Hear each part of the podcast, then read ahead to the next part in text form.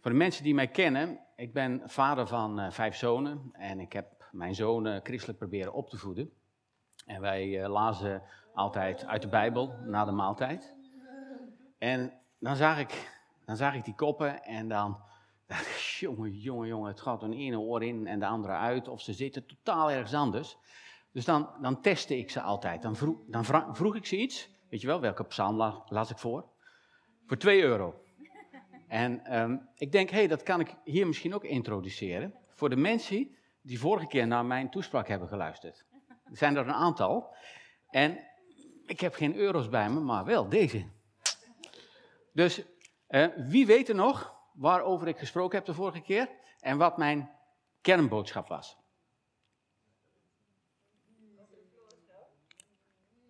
Ja, nee, nee, nee, nee. Ja? Nog meer?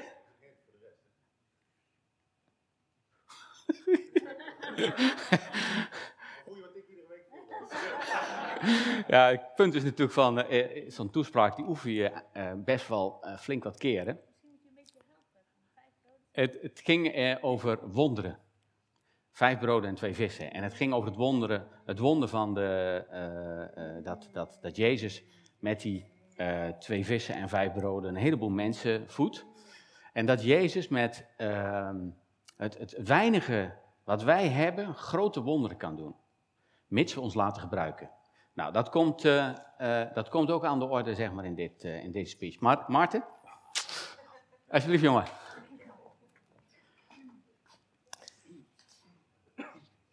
Is geloof een kaartje naar de hemel? Ik kwam dit plaatje tegen tijdens mijn voorbereidingen op een website van een club die evangelisatiemateriaal verkoopt. Het leek me eigenlijk wel leuk om ze hier uit te delen, maar ze waren uitverkocht. Het was ook bijzonder om op een site te komen, evangelisatie, en dan staat er kaartjes voor de hemel, die zijn uitverkocht. Maar goed, uh, maar geloof jij om in de hemel te komen? Dat is eigenlijk mijn punt. Is geloof een soort ticket to heaven? Onze oude dominee, uit de kerk waar ik vandaan kwam, Uh, die wilde nou wel eens de vraag stellen tijdens huisbezoeken um, of, je op, of je in de juiste trein z- zit. De, de, en daar bedoelde hij mee de trein die naar de hemel gaat. Of dat je op een doodspoor zat. Eigenlijk een soort, soort wake-up call. Maar geloof is natuurlijk veel meer dan uh, uh, naar de hemel gaan. Als je de stap neemt om te gaan geloven, heeft dat consequenties voor je leven hier en nu en niet alleen voor later. Dat betekent dat je je steeds afvraagt van, wat zou Jezus doen? What would Jesus do? In je werk, in je relaties, in je vrije tijd. Jezus volgen betekent eigenlijk dat je het stuur van je leven uit handen geeft. En uh, dat is niet zo makkelijk om dat, uh, om dat toe te laten, om dat te doen. Uh, maar wel heel bevrijdend. Het heeft ook consequenties voor de manier waarop je omgaat met het milieu. Want dat is uh, waar ik het over wil hebben. Ik wil het vanochtend hebben over duurzaamheid. En, uh, maar ik wil geen milieupraatje houden. Ik ben tenslotte in de brug. Kerk van nu. Ik hoop te laten zien dat juist de kerk van nu een geweldige boodschap heeft. Een hele relevante boodschap heeft voor het milieu. Een boodschap die uh, hoop geeft. Nou, wat zegt de Bijbel over duurzaamheid? Ik... Uh, Ik heb mijn toespraak gebaseerd vooral op uh, één Kolossenzen vijftien vers twintig, die ga ik zo voorlezen.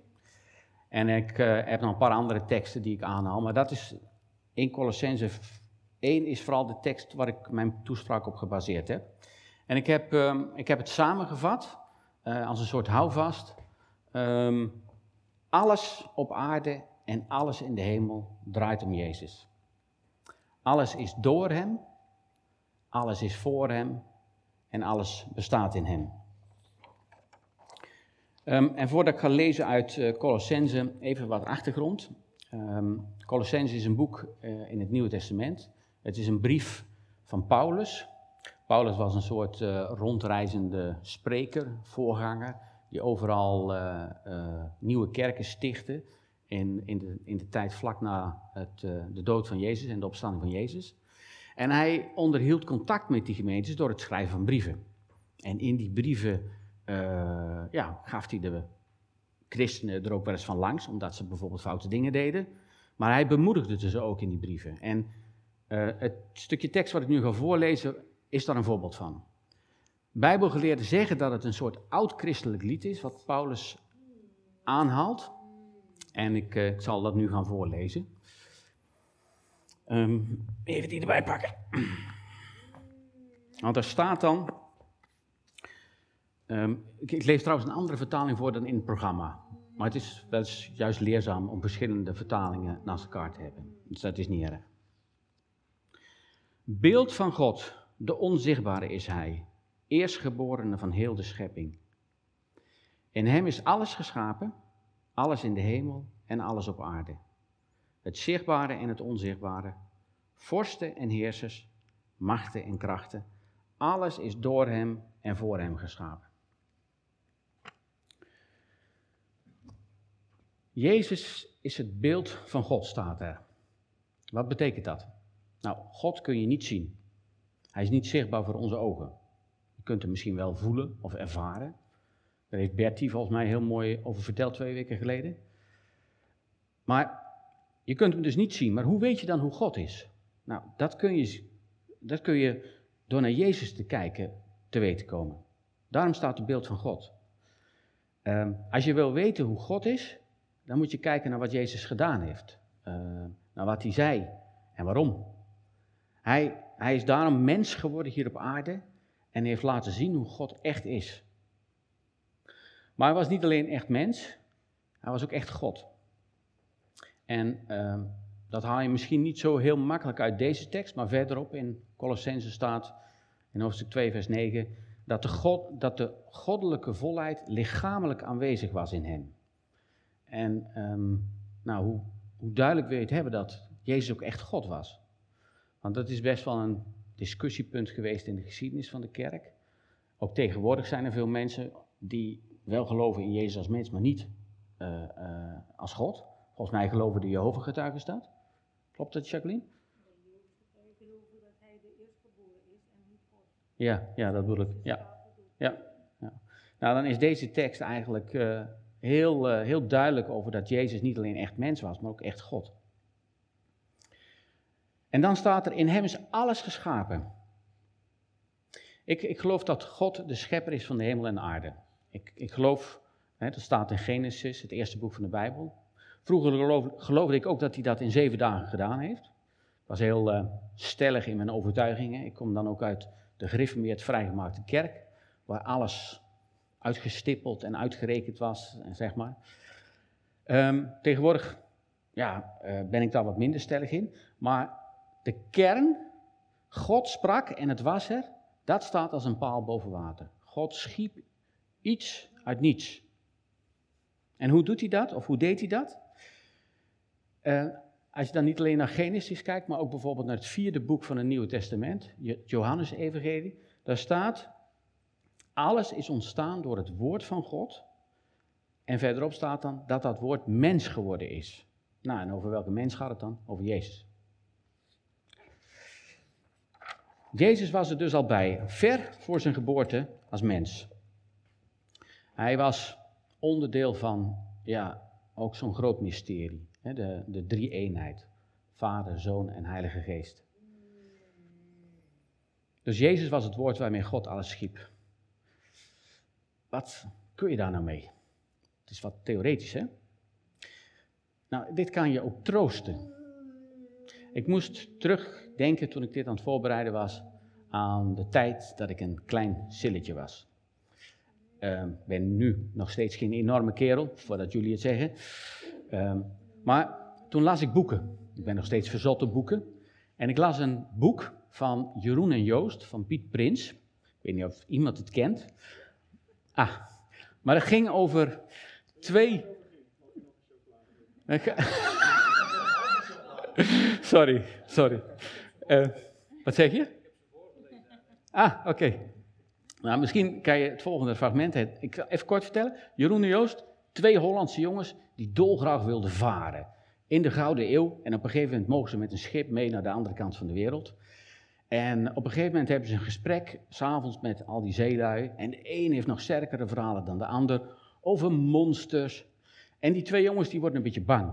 Totdat er een, een, een oude wijze zeeman opstaat en getuigt van zijn geloof en zegt van... Uh, of die monsters nou bestaan of niet, uh, als ze bestaan, dan heeft God ze geschapen.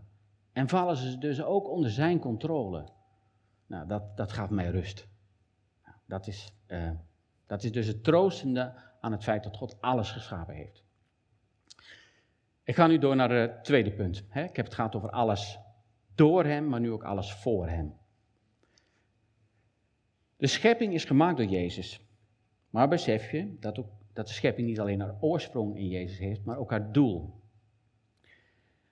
Ik hoorde in een podcast dat de schepping ontstaan is vanuit de perfecte liefde van de Vader voor de Zoon.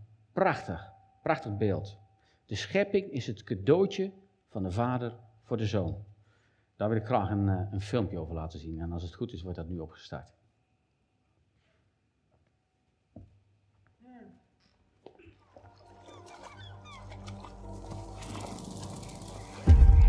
You are so beautiful.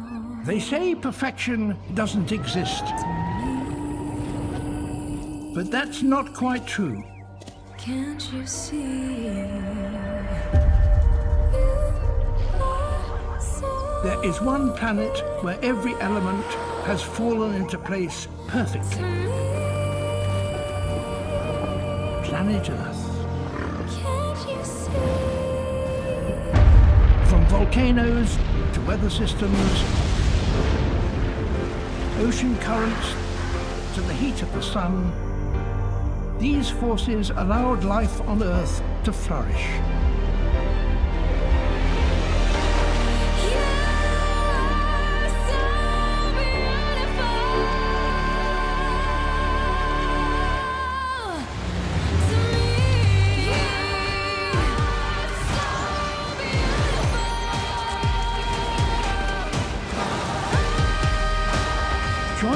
To discover how these diverse forces work together to keep our planet in perfect balance.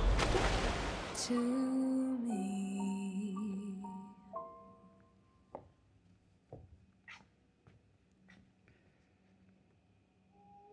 Perfection exists.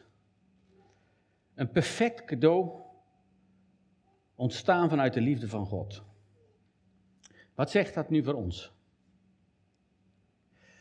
Nou, ten eerste, hoe durf jij en hoe durf ik er zo'n puinhoop van te maken?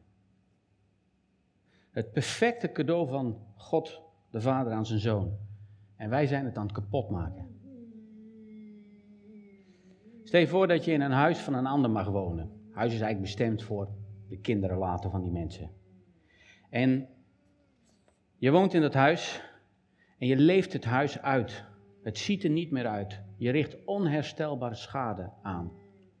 Dat is wat wij met de aarde doen. We putten de aarde uit. We verstoren de perfecte balans waar David Attenborough het over had. We verstoren de perfecte balans met grote gevolgen voor de aarde en voor de mensen. En dan met name de armste mensen. Besef je dat we hier in het, uh, in het rijke Westen uh, en in de andere rijke landen voor negentig procent verantwoordelijk zijn voor de milieu-impact? Ik moest denken aan, uh, Maarten heeft gesproken over Daniel. En Daniel is er op een gegeven moment kapot van uh, dat, zijn zo- dat zijn volk zonde doet. En dan denk ik van, uh, bid jij wel eens, bid jij wel eens voor... jouw verantwoordelijkheid hierin, voor onze collectieve verantwoordelijkheid. Eerlijk gezegd, ik niet. Maar waarom eigenlijk niet? Dit is volgens mij de zonde van ons volk. Het tweede, alles is door hem en voor hem geschapen. Ik heb altijd gedacht dat het om de mens draaide. De schepping, de natuur en de dieren, ik dacht dat het voor ons was. De mens, de kroon van de schepping. Psalm acht, gij hebt hem bijna goddelijk gemaakt. We zijn naar het beeld van God gemaakt, dat klopt ook. Maar het draait dus niet om ons. En kwam ergens tegen, uh, it's, it's not about you. En dit is, uh, um, tegenwoordig leven we in een tijd waarin het individu zo centraal staat. Hè? Jij staat centraal, ik sta centraal. En het heeft effect op ons, op ons denken. Ook hoe we de Bijbel lezen. Het gaat bijvoorbeeld de laatste twintig jaar veel vaker over jouw persoonlijke relatie met God dan daarvoor. En daar wil ik niks aan afdoen, want de persoonlijke relatie met God is cruciaal. Maar goed om te beseffen, het gaat niet om jou. Er is een groter verhaal. Ga ik door met het derde punt. Uh, alles bestaat in hem. Ik zal uh, vers zeventien tot twintig nu voor gaan lezen.